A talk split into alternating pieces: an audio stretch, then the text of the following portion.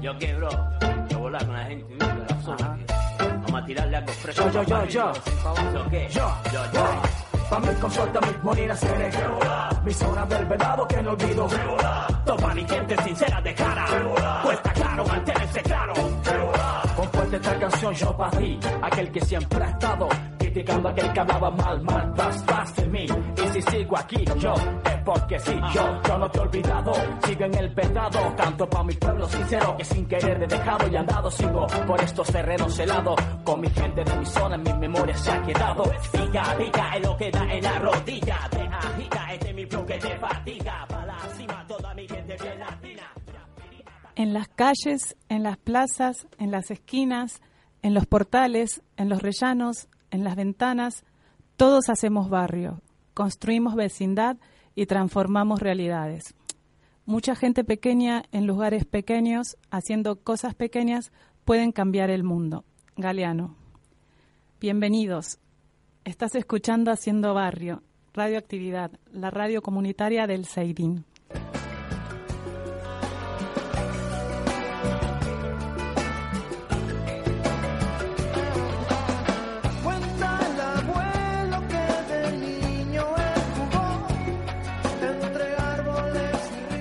Continuamos con esta nueva temporada de Haciendo Barrio, en la radio comunitaria del CEIN.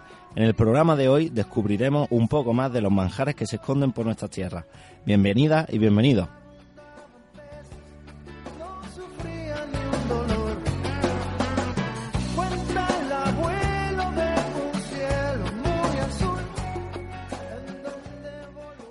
Ahora que comienza el frío, el rico aroma de las castañas asadas nos ha animado a preguntarnos de dónde vienen los productos que consumimos cada día.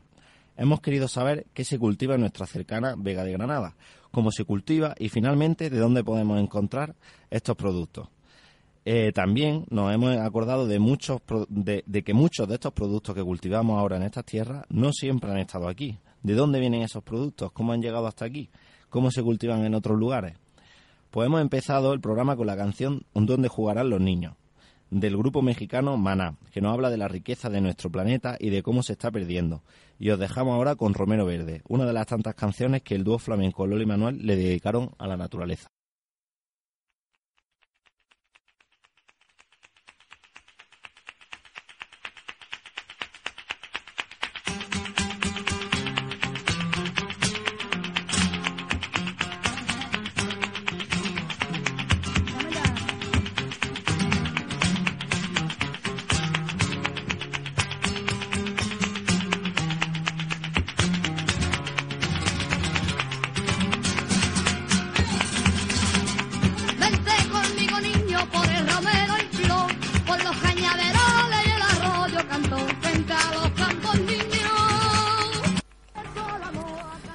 Interesante, Juanma. Pronto resolveremos todas estas dudas. Pero como siempre, antes de presentaros los contenidos del programa, nos presentamos los compañeros. Seguimos contando en el equipo con Asan al frente de la sección de La Gente Habla y estrenándose hoy en el mando técnico, el mando técnico, en la pecera. Gloria sigue al frente de Stop Rumores y Juanma sigue de locutor conmigo, que también me estreno como locutora. Les doy la bienvenida a todo el equipo y comenzamos. Gracias, Lorena. Gracias a ustedes. Aprovechamos para mandar un saludo a los compañeros, eh, compañeras Roxana y Julia, que no están aquí hoy, pero que seguirán con nosotros.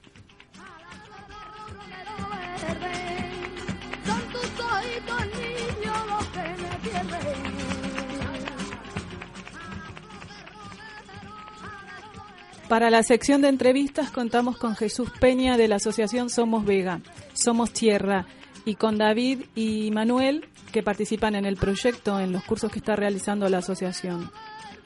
Eh, luego conoceremos brevemente a El Encinar, Asociación de Productos y Consumidores Ecológicos, que tienen una tienda aquí en el barrio. En La Gente Habla le hemos preguntado a los vecinos si consumen productos ecológicos y dónde los compran. Y en Stop Rumores presentamos una reflexión sobre agricultura que hemos llamado Productos Lejanos pero Cotidianos. Ahora comenzamos con la entrevista y os dejamos con la canción Antidoping del grupo mexicano Planeta. Disfruten del programa.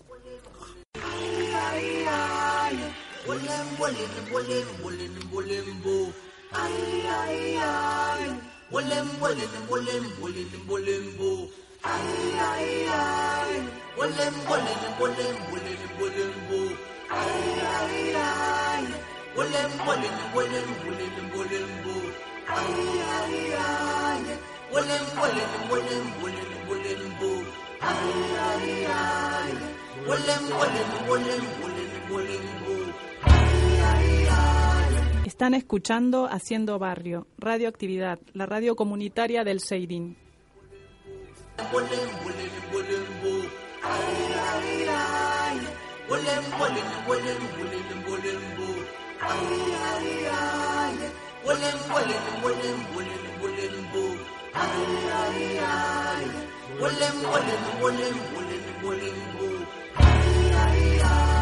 Estamos aquí con la sección de entrevistas en la que tenemos la compañía de, de Jesús Peña, miembro de Somos Vega, Somos Tierra, que nos va a presentar su asociación y, y el proyecto del Abrazo de la Vega. ¿Qué tal, Jesús? Muy buenas, ¿qué tal? Pues luego también tenemos con Jesús a Manuel y a David, que son participantes también de la asociación. ¿Qué tal? ¿Qué tal estáis? Muy bien, bueno. Bien, bien, buenas noches, gracias.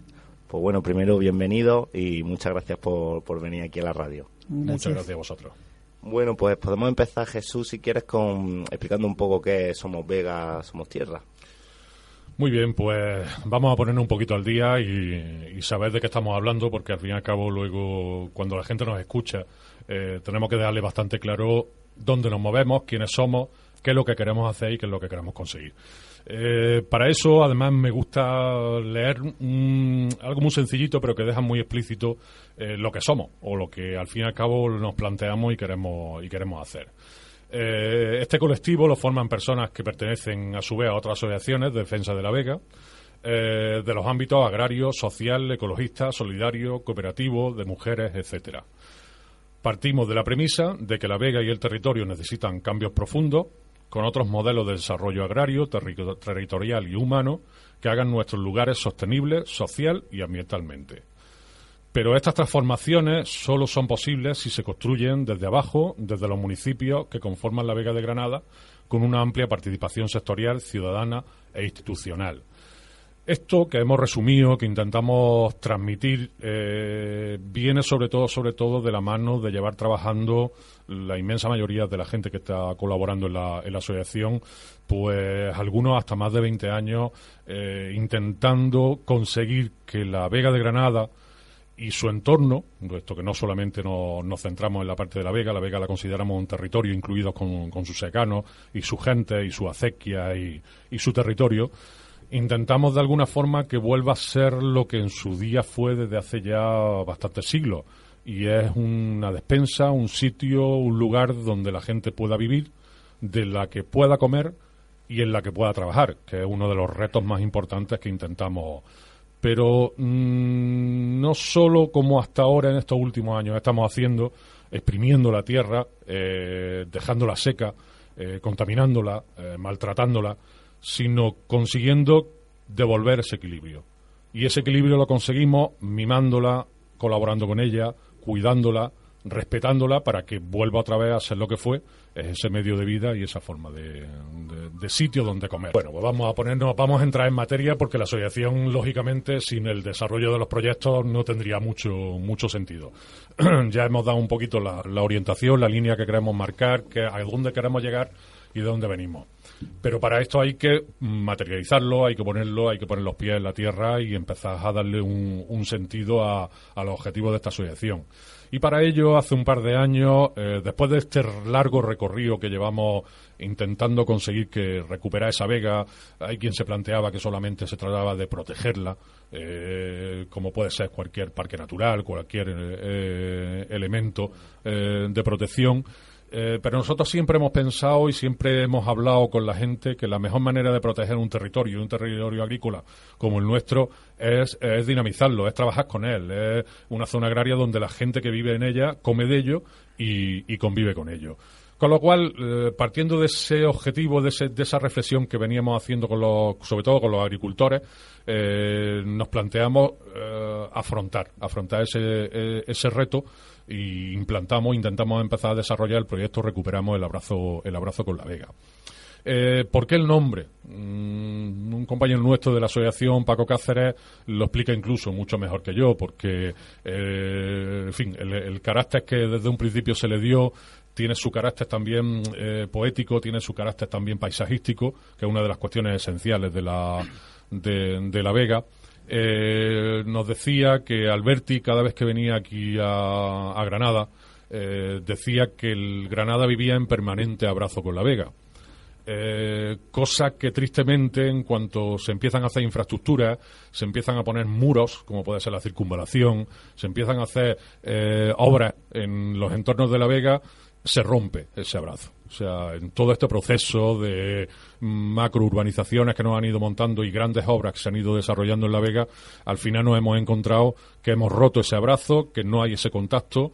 Eh, la gente que vivía en Granada y en sus pueblos vivía en plena Vega y cuando tú empiezas a crear infraestructura rompes ese- esos, límites, creas esas fronteras donde ya la gente no se identifica con la, con la Vega. Claro, digamos que como que hemos vivido a las espaldas de la Vega, ¿no? Y se, se, se escucha yo, por ejemplo, muchas veces a Paco, que has comentado antes, que también está mucho por aquí por el CEDIN, que el CEDIN también tiene su parte de Vega y, muchas veces no somos conscientes de ello, ¿no? Como que vivimos a espaldas de, ella. Eh, nos han obligado de alguna manera a vivir a espaldas de ellas, puesto que cuando a ti te ponen una frontera ah, para poder acceder a un territorio agrario, y en el caso del Zaidín nos encontramos con ese problema, que acceder andando es muy peligroso, es muy arriesgado el poder acceder a las zonas agrarias de, de nuestro entorno, porque tenemos esa, eh, esa ronda sur que nos está bloqueando el acceso y no nos permiten el, el poder disfrutar de esos entornos ni siquiera paseando, o sea, ya no solo cultivándolo, sino ni siquiera paseando. Entonces, eso crea mm, una ro- rompe la identidad y el acercamiento que tú pudieras tener con, con los territorios agrarios, lo rompe. Entonces te los bloquea, con lo cual, con el paso del tiempo, la propia gente, los niños no acceden a ese entorno, la gente mayor no puede pasear con ellos, la gente no va a cultivarlo, al final te crean un problema y te crean una mentalidad de que eh, lo agrario no está contigo. Tú vives en la ciudad, pero mm, nada más, no tienes más, más opciones que, que te dé. Entonces, ahí es donde nosotros nos damos cuenta que tenemos que rescatar esa, es- ese vínculo, ese vínculo con lo agrario, tenemos que rescatarlo y más ahora que es sobre todo donde de alguna manera intentamos aterrizar nosotros. Eh, no puede ser que tengamos en el entorno del Zaidín eh, más de 50 hectáreas baldías. No tiene sentido. Y tengamos un 40, un 40 y tanto por ciento de, de paro en este, en este barrio. Eh, eso hay que cambiarlo. Lógicamente la gente no lo identifica como una alternativa puesto que se les puso un muro y no entienden que la agricultura pueda dar- darles de comer. Eh, es algo que les separa, es un abismo lo que, lo que se les- les separa con la agricultura. Y, y en concreto del, del abrazo de la Vega, ¿cómo, cómo planteáis el desarrollo del proyecto aquí en, el- en el CEDIN? El desarrollo, lo primero, que siempre va desde, desde la propia gente de, los barrios, de los pueblos. Eh, no podemos plantearnos un proyecto sin contar con la gente. Eh, tristemente, tradicionalmente, eh, todos los proyectos que se han desarrollado desde las instituciones, la mayoría, eh, normalmente no han contado con la gente. No han contado con la gente. era algo que se diseñaba en despacho, era algo que se diseñaba en otros sitios y se intentaban implantar en las zonas. Y además, si encima de todo venían de una subvención europea, eh, cuando se acababa el dinero se acababa el proyecto. Y la gente del, de- del barrio que estaba en ese proyecto, al final se quedaba des- desarticulada, desenganchada y desencantada, que es lo que más a nosotros no- nos preocupaba. Eh, con lo cual, ¿qué planteamos? Que en el barrio, como en los pueblos, donde estamos desarrollando el, el- el proyecto, quien tiene que desarrollar ese proyecto es la gente del barrio. No es alguien que venga de fuera a implantar un modelo, a decir este es el mejor proyecto del mundo y esto se va a desarrollar aquí porque yo quiero que se desarrolle aquí y de la manera que yo quiero que se desarrolle. No. Eh, la Asociación Somos Vega nos lo hemos planteado desde un principio que quien tiene que dinamizar esos proyectos es la propia gente que participa en los proyectos con un objetivo básico, con que los proyectos se queden, no sean proyectos que se acaben sino que se continúen, se desarrollen, se dinamicen, porque sea la propia gente del barrio la que los mantenga y la que conviva con ellos. Y, y dentro de, de lo que es el abrazo de la Vega, es, eh, estáis dando unos cursos, ¿no? Para formar a la gente y tal. ¿Cómo, ¿En qué consisten los cursos? Básicamente, el, el, mm, el proyecto es muy amplio porque es un, es un proyecto bastante, bastante integral. Una parte, una parte fundamental donde estamos trabajando es la parte formativa. La parte formativa, ¿por qué? de alguna manera como los perfiles a los que a los que nos queremos acercar eh, la gente con la que con la que queremos trabajar eh, no solamente son gente que le guste la agricultura queremos arrancar desde gente que ya esté haciendo agricultura y que, le- que quisiera trabajar la agricultura ecológica, con lo cual pueden trabajar agricultores profesionales que ya estén trabajando en ella y poder eh, dar una transformación a ese uso, uso agrario.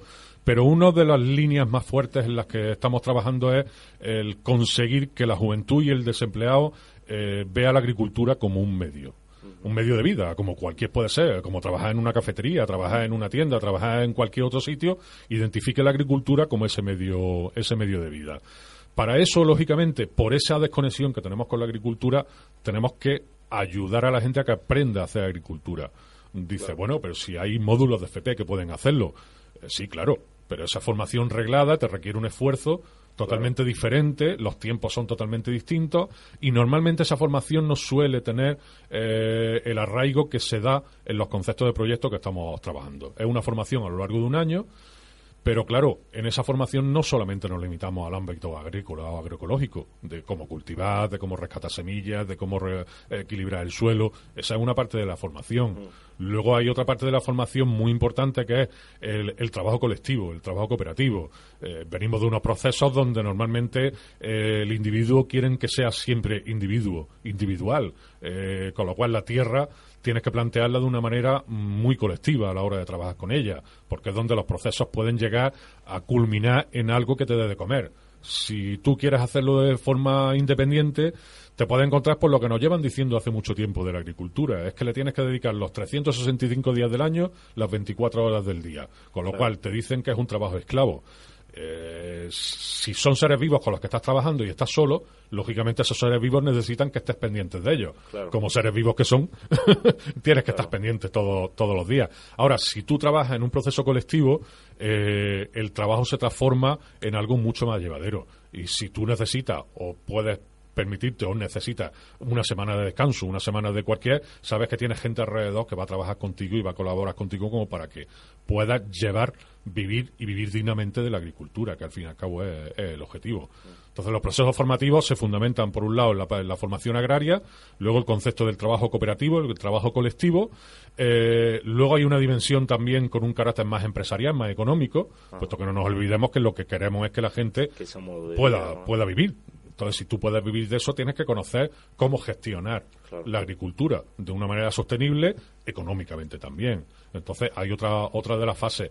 Y luego hay una parte eh, muy importante que es la, la- la parte social, la parte de conocer el por qué queremos hacer agroecología, el por qué que hace- queremos manejar la tierra de una manera diferente. ¿Por qué? Porque son valores lo que vas aportando, hablas de comercio en cercanía, hablas de canales cortos, hablas de unos conceptos diferentes. Yo una de las cosas que siempre decimos es que eh, todo agricultor que quiera hacer agricultura ecológica o que quiera hacer agroecología, lo primero que tiene que pensar es que sus productos tiene que venderlos en su barrio. No puede estar pensando en venderlo eh, a, a- a la exportación, ¿no? Tú tienes que pensar que primero, donde tienes que te- salir, darle salida a tus productos, es donde vas a generar confianza para que te puedan consumir tus productos. O sea, la gente de tu barrio que sabe cómo la cultiva, dónde lo cultiva, qué producto es el que cultiva, con lo cual te conoce, con lo cual confía en ti y ya has resuelto el, el, el círculo, lo has cerrado, con lo cual el consumidor, el que consume tus productos, tiene plena garantía de que eh, lo que está consumiendo y de dónde viene lo que está consumiendo. Y bueno, tenemos aquí a Manuel y, a David, ¿no? Que está ahí eh, ahora mismo en, el proceso formativo de, del Abrazo de la Vega. ¿Cómo, cómo enterasteis de, de este proyecto y de, y de los cursos? Bueno, yo soy Manuel. Eh, en mi caso, eh, en la Asociación de Vecinos de Zaidín Vergeles y gracias al Banco de Alimentos, que por Ajá. desgracia tenemos aquí en la zona del Zaidín Vergeles, que eh, desearíamos que no existiera, ¿no? Por, por el caso que, que muy bien ha dicho Jesús Peña, el 45% de paro que existe en esta zona de, de Granada. Y en el banco de alimentos, pues nos dieron un papelito donde pues se describía que había una asociación, eh, Somos Vega, Somos Tierra, que había la posibilidad de apuntarse gratuitamente a ella, que era una asociación sin ánimo de lucro, y, y que a través de ahí pues iban a dar unos cursos de formación y que ellos mismos se iban a encargar de hablar con los ayuntamientos de los distintos po- pueblos e incluso el de Granada Ajá. para que hicieran la entrega, eh, las ayudas de las tierras que hay baldías para, pues, de alguna manera, eh, a través de, de los profesionales que existen en esta asociación, pues formarnos y que los ayuntamientos nos cedieran unos locales para esa formación teórica y a la misma vez nos ofrecieran eh, unas parcelas donde hacer unas prácticas y, y, y de esta manera me enteré por el Banco de Alimentos. Hecho que, que ya hoy por hoy y en tiempos récords tengo que decir una vez más, siempre que, que lo comento con alguien lo digo, tanto el Ayuntamiento de la Zubia como el de Monachil, no puedo hablar de otros porque no los conozco, estos son con los que más contacto tengo ahora mismo como alumno, el poco tiempo que llevo. Pues tanto sus alcaldes como concejales acudieron a la llamada de, de la asociación, vinieron a clase, tanto alcalde como concejales, y en un tiempo récord pues eh, se habilitaron las aulas para dar la teórica y en un tiempo récord para mí, me dejó bastante sorprendido, pues habilitaron los terrenos totalmente y eficazmente te puedo decir que en perfectas condiciones de, para, para la utilización y las prácticas y en fin, así me enteré del proyecto, así estamos funcionando, el proyecto funciona muy bien, ya hemos hecho la recogida, aunque empecemos tarde de la primera cosecha, estamos con una segunda cosecha. Y bueno, seguimos trabajando y, y confiando en esta asociación porque nos ha dado mucha alegría, nos ha abierto puertas, nos ha quitado la desilusión, en algunos casos la depresión y, y otras muchas cosas que teníamos, porque yo, por ejemplo, tengo 47 años, paro de larga duración, no veía salida laboral ninguna, y gracias a la asociación y, y como estoy viendo el transcurso de cómo va todo, pues hoy en día puedo decir que tengo una felicidad y tengo pues proyectos ya pensados, siempre con la ayuda de ellos, no nunca nos dejan solos y, y- y siempre, siempre, siempre están apoyándonos en cualquier cosa y, y- y rápidamente. Qué bien. Muchas gracias, Manuel. Y David, tú. Hola, buenas. Bueno, Pues bueno, en mi caso eh, particular, eh, eh, fui al ayuntamiento de, de, de Río Monachil Ajá. y pues a informarme acerca de la bolsa de empleo, ¿no? Y sucedió, bueno, pues ahí un, un, este un funcionario me, me, me indicó que, que si me interesaba un curso de agroecología eh, aquí en el, en el barrio. Eh, rellené una solicitud y a los días, bueno, pues dieron una charla informativa eh, en la que se nos explicó pues todo esto que ha estado eh, contando Jesús Peña. Y esa ha sido, bueno, eh, la forma en la que el enlace como me enteré yo de, de, de la agro- agroecología. Bien, porque mm, habéis comentado de que os enterasteis aquí en, en, en el CEIDI, ¿no? Pero que estáis haciendo los cursos en, en Monachil, ¿no? Porque Sí. todavía no, no se han empezado a hacer los cursos aquí, ¿no? Sí, la, idea de alguna manera, porque pues, la- esto viene un poquito, el, desarrollo en el Zaidín lo planteamos eh, por las colaboraciones que estamos haciendo con otras organizaciones, como el Movimiento Vecinal, como el Centro Socio- Sociocultural, como es Granada Coge, o sea, esta- estos trabajos que estamos, que estamos haciendo eh, nos animaron un, un poco, a- en principio, a plantearlo aquí en el, aquí en el Zaidín, eh, también de la mano de que estábamos empezando a, a mantener contacto con el Ayuntamiento de Granada. Eh, lo que pasa es que el Ayuntamiento, como sufrió la- los cambios que sufrió, hicieron demorar muchas de las iniciativas que llevábamos, pero bueno, ya habíamos hecho las presentaciones aquí en, a- aquí en el Zaidín, a las cuales además, lo, lo comentan ellos, han estado, asistieron, fueron dos, dos presentaciones que hicimos y fueron 50 personas en cada una de las presentaciones. Eran 100 personas las que asistieron directamente a, a, la- a la- a las presentaciones del proyecto, de las cuales llegaron a inscribirse 40 personas.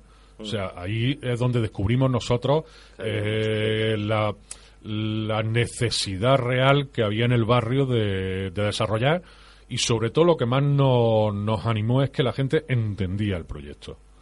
Entendía. Nosotros lo explicábamos, eh, lo hablábamos claro, eh, insistíamos, incluso a veces eh, corriendo el riesgo de hasta desanimar a gente, porque claro, eran cosas que dices, tú no puedes vender una cosa prometiendo Que vas a resolverles un problema. Y más gente pues pues desempleados de larga duración que lo que buscan es una alternativa. No nosotros hablábamos de realidades y realidades de poner en marcha procesos para que la gente viera la posibilidad de trabajar en otro sector en otra en otras parcelas para conseguir tener tener un recurso. Entonces pero claro al mismo tiempo les decíamos que nosotros no veníamos a eh, montar un almacén al que comprarle todos los productos para resolverles la vida. Era algo que íbamos a iniciar, un cambio de modelo, un cambio de forma de trabajar, un cambio de, de modelo de vida. Y entonces, claro, mm, eso mm, a nosotros nos generó mucha responsabilidad porque en las propias presentaciones ibas viendo cómo la gente iba transformando sus caras, cómo iban viendo y entendiendo el proyecto y eso nos llenó de responsabilidad. Con lo cual, al no avanzar eh, o a retrasarse todas las conversaciones que se mantenían con el Ayuntamiento de Granada, pues claro, nosotros no podíamos mantener activo una esperanza que no podíamos nosotros garantizar. ¿Qué es lo que hicimos? Al tener la opción de trabajar con, con- tanto con el pueblo de Monachil como el de la Zubia, eh, les pedimos de alguna forma permiso para que parte de, esos, de esas solicitudes pudieran asumirse por estos dos municipios, la aceptaron sin ningún tipo de problema y pudimos mm, encajar, aparte de la gente que se había inscrito, pudimos encajarla en los, en los procesos formativos, no en los teóricos, que de alguna manera es más fácil porque es un aula, pero al tener cada uno luego un- una parcela pequeñita de, de huerto de práctica, había unas limitaciones de espacio que no podíamos, no podíamos asumir. Ahora tenemos una ventaja. Después, ya una vez que se ha serenado un poco el tema, hemos retomado las conversaciones y la verdad que nos sentimos bastante contentos de cómo van avanzando. Eh, son lentas, puesto que hablamos de un ayuntamiento, un ayuntamiento grande, eh, con lo cual las negociaciones van avanzando a su ritmo, pero ya, pero avanzan, que es lo que a nosotros nos. Y entonces nos estamos animando y creemos que el próximo curso, que seguramente lo empezaremos en torno a febrero, eh, casi seguro que podamos contar ya para empezar a desarrollarlo aquí, aquí en el Zaidín. Qué bien, qué bien. Y, Manuel y, David, vosotros, mm, después de tener la experiencia de, de los cursos que del curso que estáis haciendo, ¿os planteáis entonces dedicaros profesionalmente a la agricultura? Bueno, yo especialmente eh, viendo el desarrollo del curso, eh, primero tengo que decir que no soy agricultor ni he tratado con la agricultura nunca. Trabajado en otros ámbitos como las telecomunicaciones, eh, el transporte, eh, en fin, en otros ámbitos. Eh, viendo el proyecto y desde que empecé el proyecto y desde que gestiono una parcela, ¿no? Eh, en la Zubia, puesto que aquí no se podía hacer en el Ceidín, que es donde deberíamos de estar ubicados las personas de aquí del Ceidín, por lo que ya ha explicado Jesús Peña, por los problemas que ha habido, espero que se solucionen pronto. Pues tengo mi parcela de prácticas en la Zubia. Y luego tenemos una parcela comunitaria que se trabaja entre todos los alumnos de tanto de la Zubia de la Monachil porque aquí desde Somos Vega Somos Tierra no se discrimina. Porque haya en Monachil una parcela en la Zubia otra se trabaja conjuntamente tanto los alumnos de Monachil con los de la Zubia los de la Zubia con los del Monachil y se hacen trabajos conjuntos ¿no? Eh, sobre la pregunta concretamente para no extenderme eh, sí, sí, sí pienso dar el paso a, a lo profesional, porque entre otras cosas han hecho varias visitas a varias fincas, a terrenos ya gestionados por gente que trabaja la agricultura ecológica y nos han demostrado y nos han dicho de su propia voz que es un proyecto, es un trabajo dentro de lo bonito que es, de lo que significa, ¿no? Sin, sin, sin maltratar a la tierra, sin venenos, un alimento sano, sin perjudicar a las personas, pues es viable. Y más que viable, es muy viable. Y por lo tanto, si tenemos los medios, que pues de momento los tenemos, somos Vega, somos Tierra, nos está dando pues prácticamente todo lo que tiene y más y seguramente conforme vayamos avanzando seguiremos igual, no nos deja solos, tiene un seguimiento durante años con nosotros. El salto a lo profesional, eh, eh, en mi opinión, personal mía, sí que lo pienso dar, porque creo que, que la agricultura me puede proporcionar, pues, eh, vivir dignamente y creo que puedo comer con ello. ¿Y, y David?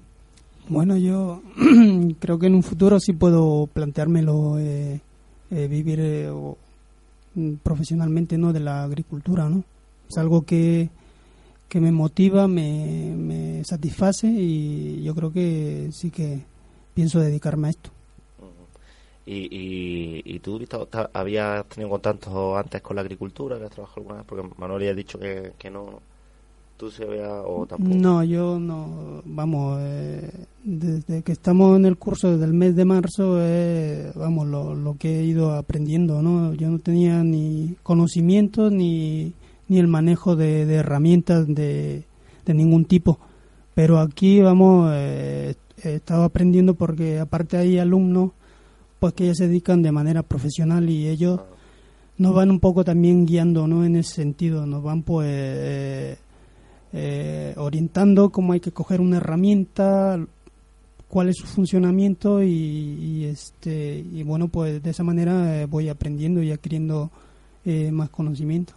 O sea que, que ha sido todo, digamos, como todo nuevo, ¿no? Para vosotros dentro eh, de este ámbito, ¿no? Sí, bueno, para mí una experiencia nueva, vaya. Para mí particularmente una experiencia nueva, muy enriquecedora, lo sigue siendo y, uno de los mejores regalos de Reyes que he tenido en mi vida, puesto que me... Ya te digo, la experiencia que estoy viviendo, los conocimientos, la enseñanza, no solo Jesús Peña, eh, puedo nombrar a Pili, a Jorge López, que no es precisamente Robert Redford, pero yo lo llamo el hombre que le susurraba a la tierra, ¿no? Porque es, es, es alucinante escucharle hablar, pero es más alucinante verle sobre la tierra, cómo te enseña eh, con un simple agujero, ¿eh? cómo la tierra está viva y a qué profundidad y a qué no profundidad esa tierra tiene unas carencias, tiene unas propiedades, en fin, es, es espectacular. Por lo tanto, eh, voy a seguir Sí. ahí mientras Dios me lo permita, seguro. Que me alegro por, por vuestra experiencia y gracias por compartirla aquí con nosotros. Y mm, Jesús o, o Manuel o, o Víctor, eh, he visto que, mm, que comentabais eh, alguna vez que, que existe en Granada como más demanda que, que oferta de productos ecológicos. ¿Cómo, cómo es? Uno de los planteamientos que nosotros nos hicimos desde el principio con el proyecto eh, es que no se trata de eh, crear nuevos agricultores para encontrarse en una situación complicada.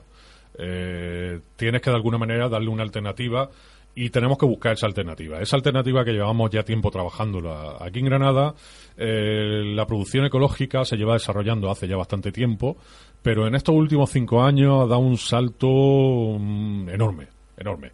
Eh, aquí en Granada tradicionalmente había, por ejemplo, dos tiendas especializadas que se dedican a, se dedicaban a, produ- a productos ecológicos. Una de ellas aquí en el Zaidín, que era la asociación El Encinar, eh, llevaba mucho tiempo trabajando, y otra tienda que era Consumo Cuidado estaba en el centro de, de Granada. Eh, resulta que en cinco años ha evolucionado y estamos ya en Granada Capital en torno a 12 tiendas especializadas, o sea, tiendas eh, especializadas que solamente venden producto ecológico. Y todas esas tiendas venden producto fresco. Eso en, cinco años, ¿no? En cinco años. a- a- En cinco años. Entonces, eh, nos encontramos que si esa, eh, ese incremento, y tiendas no es que sean tiendas que abran y cierren, son tierra, tiendas que abren y se mantienen. Con lo cual, una o dos personas están viviendo de ese negocio. Con lo cual, el propio negocio del, del sector ecológico avanza. Pero avanza sobre todo porque muchos de esos productos vienen de productores ecológicos de la Vega de Granada. Con lo cual, cierras un poco el ciclo de la cercanía. Y esa identidad con el territorio, las propias tiendas lo van generando. ¿Qué es lo que pasa? Que dentro de, esos, de esas posibilidades, eh, ya hace tiempo se empezaron algunos programas a nivel andaluz de consumo de productos ecológicos en hospitales, en colegios, eh, precisamente orientados a, poder generar una demanda potencial. ¿Qué pasa? Que esas demandas eh, normalmente no quedaban cubiertas. Siempre venían de productos de fuera, productores más de, de fuera de Andalucía o bien de andaluces, pero de aquí de Granada no, eran capaces de, de suministrar de alguna manera garantizada esos consumos. Con lo cual nos encontramos en esa tesitura. Dice, tenemos una demanda establecida, se llegaron incluso a establecer conversaciones con los comedores universitarios de la universidad para ver la posibilidad de que ellos tuvieran productos de la Vega de Granada y pudieran darle de comer a, la gente de los comedores productos eh, de la Vega de Granada y a ser posible ecológico. ¿Qué es lo que pasa? Ahí están comiendo mucha gente todos los días, necesitan una, una demanda como ese cultivo o el cultivo del ecológico aquí en la Vega de Granada, pequeñas parcelas, no está bien organizado, no está bien articulado, bien, eh, bien estructurado, eh, se generan unas expectativas de consumo muy altas, pero no hay una posibilidad de suministro de esos, de esos productos, con lo cual se quedan parados esos, esos proyectos. ¿Qué pasa? Eh, si luego encima de todo, cuando te lo llevas a convencional, haces un análisis como, como hicieron no hace mucho de los consumos que se tienen eh, de las producciones de la, de la Vega de Granada, aquí en el área metropolitana se consumen mil millones de productos alimenticios. Ni el 10% son de la Vega. Con lo cual, tienes unas expectativas de consumo tan altísimas que cualquier cosa que produzca aquí en la Vega de Granada es susceptible de ser consumido en cercanía, sin problemas de tener que trasladarlo, con lo cual la frescura, la calidad del producto, la sostenibilidad del producto, se cierra el, el ciclo. Entonces, eso nos lleva a plantearnos expectativas, pero expectativas reales, no inventos de análisis de mercado posibles de, no, realidades, que es las que nosotros estamos, nos estamos afincando. La Junta Andalucía hace un par de años, hace un par de veranos, eh, sacaba, y era un estudio que habían hecho ellos directamente, que los nichos de mercado, el sitio donde se podía generar más empleo, era por un lado la, agricultura y la ganadería ecológica y por otro lado la agroindustria. La agroindustria hablamos agroindustria local, artesana, pequeñita. Son dos posibilidades que se nos generan en esta nue- nuestra Vega de Granada.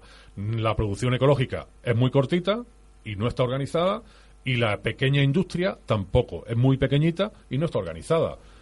Y eso nos estimula y nos anima a poder plantearnos proyectos serios. Proyectos serios que nos garanticen de alguna forma el éxito de cualquier iniciativa que, que- vaya adelante.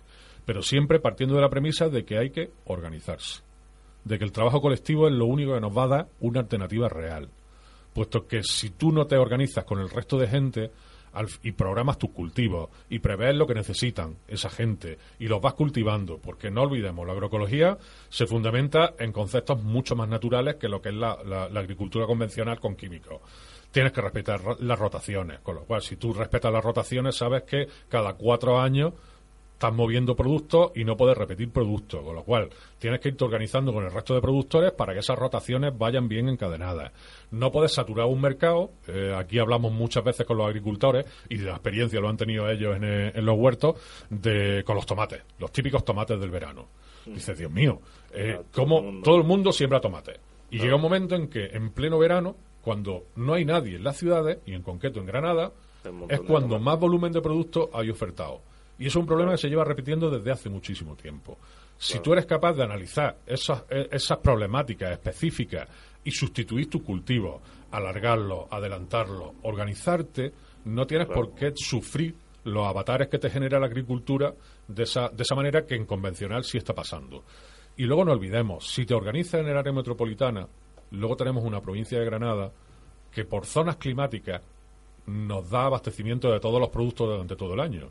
Tenemos la costa, tenemos la zona norte de, de Baza, productos más tardíos, tenemos la zona de la zona comarca de Lama, también son productos más tempranos, más tardíos. Tenemos aquí mismo en Granada, te vas a Huejar Sierra o en las zonas altas o en la misma en la misma Zubia, en las zonas altas son productos más tardíos, con lo cual entran después de los productos que se cultivan aquí en La Vega. O sea, si tú generas un encadenamiento de las producciones agroecológicas, consigues en cercanía abastecer a toda una población de productos.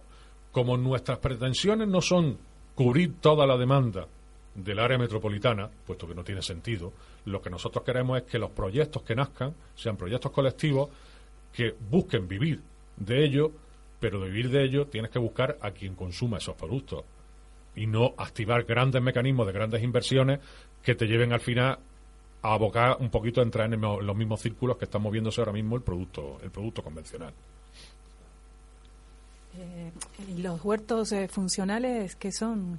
¿Nos podrías explicar? Sí, hay un concepto por eso. Habla- Hablamos, hay dos, hay dos partes con las que trabajamos, dos herramientas con las que trabajamos en el, en el proyecto. Uno son los huertos multifuncionales y otros son los bancos de tierra. Van con objetivos diferentes. Eh, el huerto multifuncional. Nosotros, como dentro de la gente que está participando en el curso, abrimos un poco el abanico.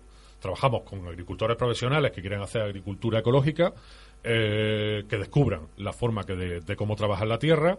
Trabajamos con jóvenes desempleados hacia la agricultura, eh, profesionalización de esa agricultura como medio de vida, pero luego también trabajamos con gente que quiere hacer agricultura para autoconsumo. Agricultura de autoconsumo mm, tiene distintos tipos de gente que puede planteárselo. Desde lo que son huertos sociales, que conocemos que hay experiencias, donde se crea, es para gente con problemáticas específicas y con necesidades específicas, se crean unos espacios donde ellos puedan desarrollarlos, pero son solo huertos sociales. Tiene huertos de ocio, donde normalmente la gente que está participando en esos huertos de ocio es porque le gusta la agricultura, porque le, le gusta el acercamiento a la tierra, le gusta la que se naturaleza. llamar huerto urbano, ¿no? Exactamente. El concepto de huerto urbano es un poquito más amplio, pero porque el huerto urbano lo que intenta es desarrollar la agricultura dentro del, del entorno urbano. Aquí lo que nosotros planteamos es eh, que la agricultura se debe de cultivar y en esta nuestra Granada en la zona agraria. Vamos a rescatar zonas urbanas, pero tenemos tan cerca la Vega que no tiene sentido hacer los huertos dentro de la ciudad. Tú puedes rescatar ciertos, Claro, solares, pequeña. ciertos sitios, pero tienes tan cerca la Vega que no tiene sentido desarrollar huertos urbanos. Lo más sencillo es desarrollar huertos y esos huertos de autoconsumo los haces en la Vega. Pero donde recuperemos el contacto de la gente. Mm, A nosotros no nos interesa el aislamiento, nos interesa la comunicación. Y la comunicación a través de la agricultura está demostrado que funciona.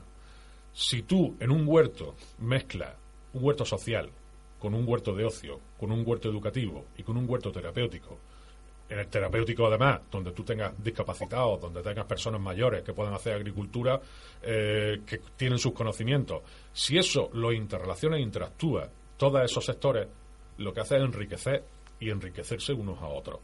¿Por qué? Porque si alguien que tiene una problemática social se acerca al huerto para poder comer de su trabajo y tiene al lado una persona con 70 o 75 años con experiencia y con muchas ganas de vivir, puesto que está haciendo todavía lo que ha hecho toda su vida, que es agricultura, en una muy pequeña escala, se va a acercar uno a otro y van a beneficiarse mutuamente de ambas, de ambas cosas. Si tú tienes a alguien que está haciendo en un huerto de ocio, que hace agricultura porque le gusta, porque le apetece y le dedica su tiempo libre a eso, lo que va a enriquecer y le va a dar y trasladar un ánimo enorme a esa persona que tiene tantos problemas que al final, aunque quiera evadirse de ellos, como no tiene nadie que le transmita ese estímulo, ese ánimo, lo que se va a encontrar es, bueno, pues en, un- en un medio, un medio que le dé una solución, pero no avanza. Y si tú al mismo tiempo tú tienes un huerto escolar donde los niños están aprendiendo e interactúan con gente mayor, con gente con discapacidad, con gente con problemáticas sociales, esos niños enriquecen también y se enriquecen ellos porque inter- eh, es- comunican con el entorno normal en el que en el que están. Ese es el concepto del huerto multifuncional. Es llevar a recuperar en los barrios y en los pueblos la comunicación y la relación entre la gente que está muy, muy, muy demostrado que la agricultura es capaz de habilitar y rescatar lo que hace muchos años no existía, existía, que era la comunicación entre la gente. Y ese es el reto del huerto, del huerto multifuncional. Y ese es el concepto que nosotros intentamos desarrollar.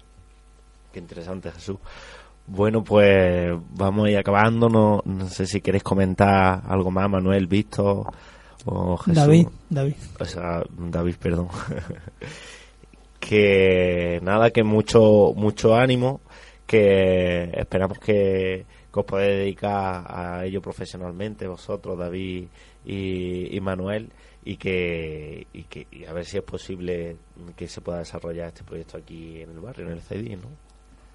Bueno, yo particularmente para ya terminar, eh, agradecer a la Asociación de Vecinos de Ceidín Vergeles y al Banco de Alimentos, que por donde yo pude obtener la información necesaria para, para poder entrar en este proyecto maravilloso, pues eh, agradecerles que cuando Somos Vega, Somos Tierra se pusieron en contacto con ellos, inmediatamente se abrieron las puertas del Centro Sociocultural para dar las charlas allí de, del primer contacto que tuvimos. Agradecer al Ayuntamiento de Monachil, que siempre lo diré, de La Zubia, de Santa Fe, Belicena y todos estos ayuntamientos que están colaborando también con la asociación y, y con todas las personas que estamos parados, otros no, pero pero estamos en este precioso proyecto. Da las gracias a la Diputación, que el día 9 se abrió el Salón de Actos, ya reconocía a Somos Vega, Somos Tierra, como una asociación que funciona y funciona perfectamente bien. Y a Caja Rural, que también ha prestado su apoyo hacia ellos. Y esto tiene un significado y un carácter de, que dices que esta asociación es una asociación eh, limpia, de malos pensamientos y una asociación que está haciendo muchísimo por todas las personas que ahora mismo pertenecemos como alumnos a ella y, y agradecerle pues a todos los que son los voluntarios y profesores y todas las personas que nos visitan a los cursos a enseñarnos su sabiduría, lo que saben y a, y a trasladarnos pues, pues todo lo que necesitamos para tirar adelante y, y dar el salto si queremos a lo profesional y al que no quiera hacer lo profesional, pues bueno, pues a hacer su huerto para su autoconsumo, para su casa y nada más. Y muchas gracias también a vosotros por la invitación. No, hombre, encantado de que. Muchas gracias por la invitación. Vosotros por venir. También de alguna manera el, el, el agradeceros, agradecer la participación, agradecer precisamente a, a Manuel y a David que, que nos hayan contado eh, de alguna manera eh, se, han se han deshecho en halagos con la asociación, pero nosotros lo tenemos claro. Esos halagos eh, son vacíos si realmente no conseguimos nuestro objetivo. El objetivo es que la gente participe en los proyectos, el proyecto se desarrolle a través de la gente que participa en ellos y se consolide y siga adelante. Con lo cual este proyecto no tendría sentido sin, sin su participación, puesto que el objetivo prioritario es, es eso. Y una última parte que me quedaba eh, un poquito con el tema del Banco de Tierras, que era eso que nos habíamos dejado en el, en el aire. Ese objetivo del Banco de Tierras precisamente lo que busca es dar solución a ese medio de vida. Normalmente uno de los grandes problemas que tienen los agricultores, los nuevos agricultores, la gente que quiere hacer agricultura, es el acceso a la tierra. Eh, con lo cual, eso tienes que romperlo de alguna forma.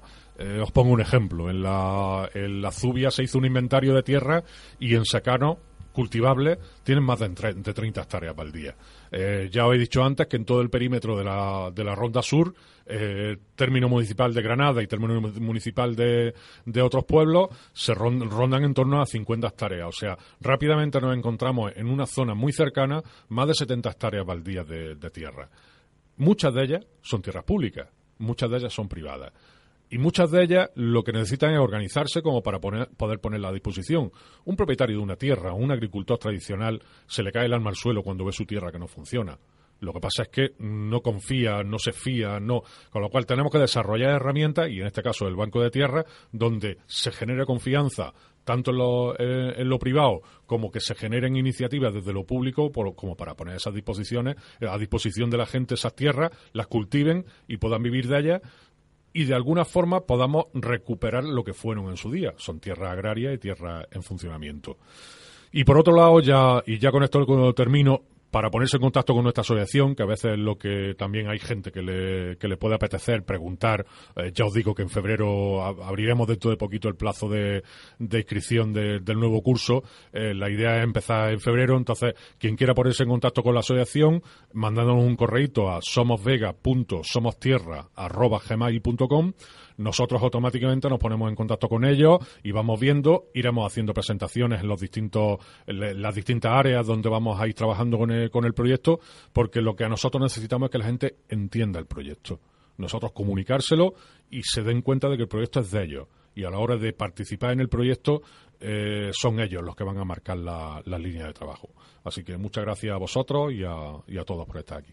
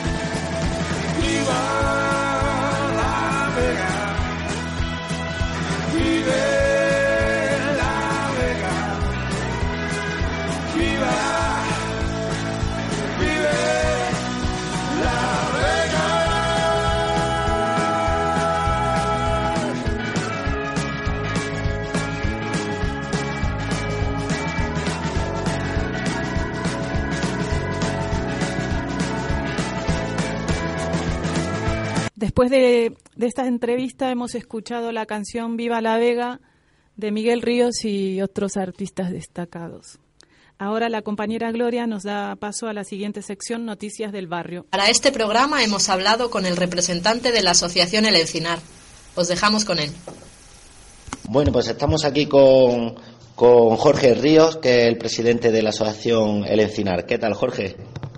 Muy bien, hola, ¿qué tal? Pues bueno, explícanos, ¿qué, ¿en qué consiste la asociación El Encinar? Bueno, la Asociación El Encinar es una asociación de productores y consumidores de productos ecológicos, también productos arte- artesanales. Una asociación que ya tiene 23 años de existencia, que en este momento y desde hace ya bastantes años tiene un punto de venta, una superficie de venta en la calle Margarita Sirgu número 5, en el barrio de Saín, del centro cívico. Y bueno, y ahí pues eh, desarrollamos esta actividad tanto como punto de venta como asociación. Ajá. Y, y ahí en la, en la tienda que tenéis en el barrio, en el Zaidín, ¿qué es lo que se vende? ¿Qué productos se venden? Bueno, nosotros como ya te digo llevamos muchos años entonces bueno pues eh, tenemos eh, más de cerca de 4.000 referencias de productos distintos que se venden en nuestra Pues, Preferentemente, bueno, todo es con la denominación residual ecológico eh, y también tenemos otra gama de productos vinculados a lo que es el comercio justo. Y bueno, pues todo lo que es fruta, verdura, lácteos, productos de higiene personal, limpieza, carne, y bueno, abarcamos pues, toda, la, toda la gama de productos que puede necesitar hoy en día una, una persona, tanto en el ámbito de la alimentación,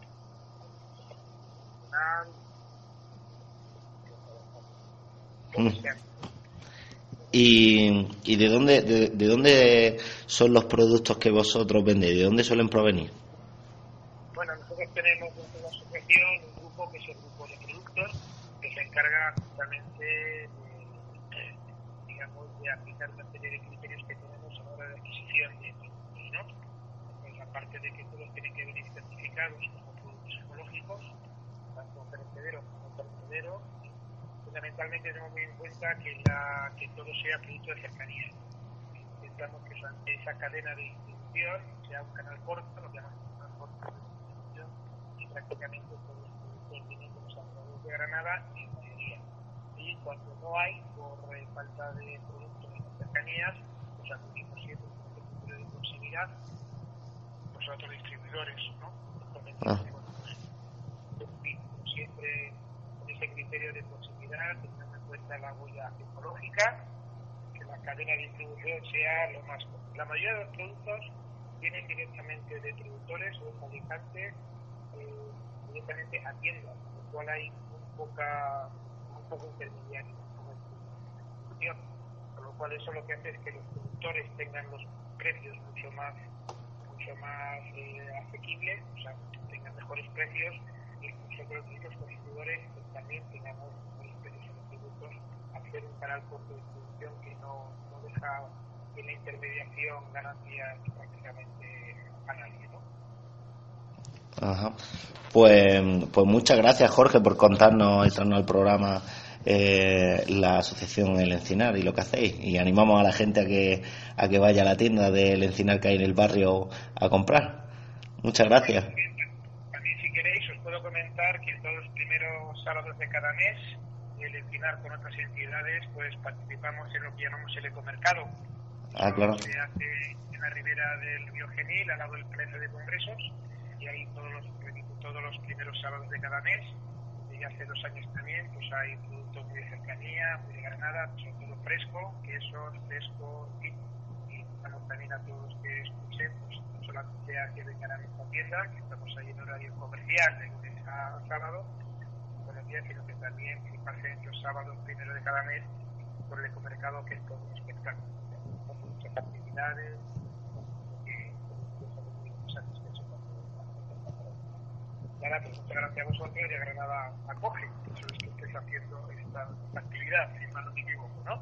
Sí, sí, eh, Granada coge. Pues muchas gracias, Jorge.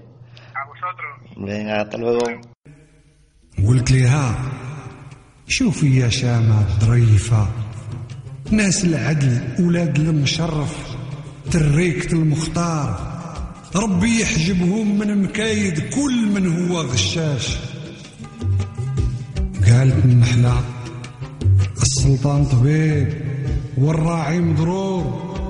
ولا وزير يبلغ الخبارة. ولا وزير يبلغ الخبارة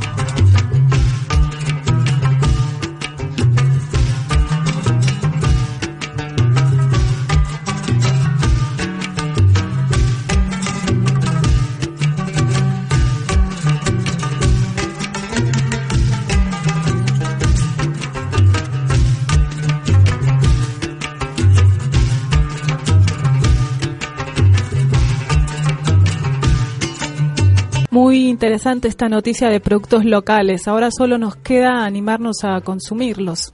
Nuestro compañero Hassan ha salido a la calle para conocer si en nuestro barrio los vecinos y vecinas se atreven con los productos ecológicos. Gloria nos presenta la sección. Así es, Lorena. Hassan nos trae las opiniones del barrio.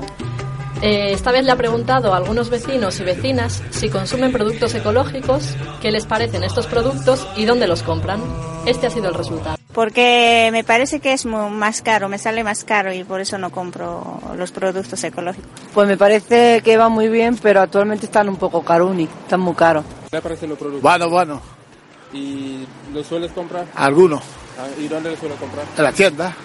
Eh, sí, por el tema de los productos ecológicos, yo lo compro de vez en cuando, muy raras veces, eh, porque cuesta caro y no es muy accesible como los productos de la distribución masiva, por eso, porque cuestan caro y que ah, no, se- no, no podemos permitirnos con el, eh, el tema económico. ¿Y dónde los sueles comprar? Yo los he comprado normalmente en Carrefour. Hay un, hay un espacio eh, que está reservado para los productos. De vez en cuando compro cosas para que son de bajo coste, ¿no? y para poder eh, consumirlo y, y- y eso. Pero generalmente no. Gracias a los vecinos y vecinas que han participado. Y ahora os dejo con la canción Consumo Gusto, de la banda Escape.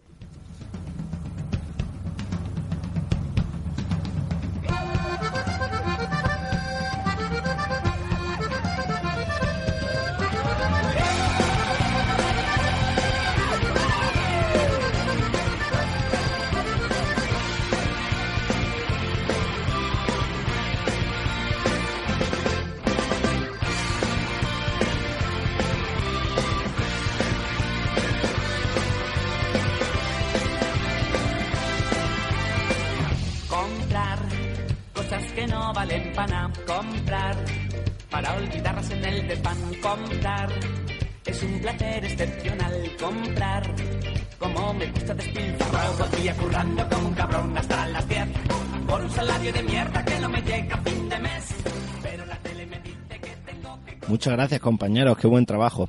Bueno, pues ahora os dejamos con la última sección de estos rumores en la que Gloria nos va a presentar una reflexión sobre la interculturalidad, la agricultura y sus productos. Esta vez hemos recopilado una serie de experiencias que hemos titulado Lo lejano que se hace cotidiano. Seguro que muchos de nosotros y nosotras no nos hemos planteado nunca que la interculturalidad está también presente en los alimentos cotidianos de nuestro día a día, en nuestros campos y en nuestra agricultura. Pues claro que sí. ¿Sabíais que alimentos como el maíz, el cacao, la patata, el cacahuete, el girasol, el tomate o el tabaco se llevan disfrutando en América durante muchos siglos, antes de que cualquier europeo se pudiera imaginar su existencia? Con la colonización de América fueron llegando a nuestros países estos alimentos que cambiaron por completo nuestra dieta. Aprendimos no solo a comerlos, sino también a cultivarlos. De esa aportación extranjera se ha sustentado y se sustenta buena parte de nuestra economía. Por poner un ejemplo, la producción de tomate ocupa cerca de 10.000 hectáreas en Almería y 1.500 hectáreas en la costa de Granada. Por otro lado, nuestra vega de la que hoy hemos hablado ha supuesto una forma de vida para muchas familias granadinas con el cultivo de tabaco que también proviene de América. Y es la vega en sí misma un ejemplo de ese mestizaje dentro de la agricultura local. Fueron los musulmanes quienes perfeccionaron inmensamente las técnicas de riego, se convirtieron en los maestros de la técnica hidráulica agrícola, aprovechando los sistemas de riego romanos que aquí se encontraron, y junto a las técnicas orientales que conocían, pudieron lograr un excepcional aprovechamiento del agua. La Vega de Granada sigue rodeada por acequias provenientes de aquella época. Así hoy en día podemos observar y darnos cuenta cómo la Vega, tan cercana y cotidiana como sus elementos naturales y sus sistemas agrícolas son expresiones tan mestizas y granadinas al mismo tiempo. Pues muchas gracias, Gloria, por presentarnos esta reflexión en estos rumores.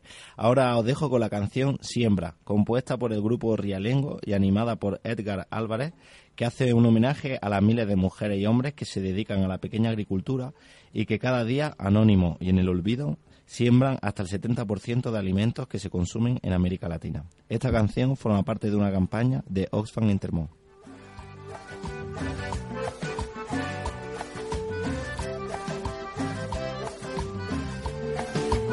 Le das tu amor al campo, poniendo la semilla, cuidando el alimento que hace florecer la vida.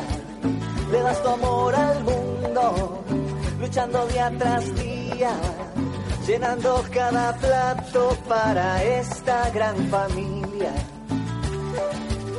Quiero que sepas que tus manos hacen vibrar todo el... Muchas gracias, Gloria, por tu sección de Stop Rumores que nos ha hecho reflexionar acerca de los orígenes de los productos que consumimos día a día, sin pensar en las fronteras. Pues hasta aquí nuestro programa de hoy. Esperamos que al igual que nosotros hayan aprendido un poco más cerca de nuestra tierra y de las alternativas sostenibles para conservarla. Muchísimas gracias a los compañeros, compañeras, entrevistados y todas las personas que han colaborado en este programa. Os dejamos y un abrazo para todos.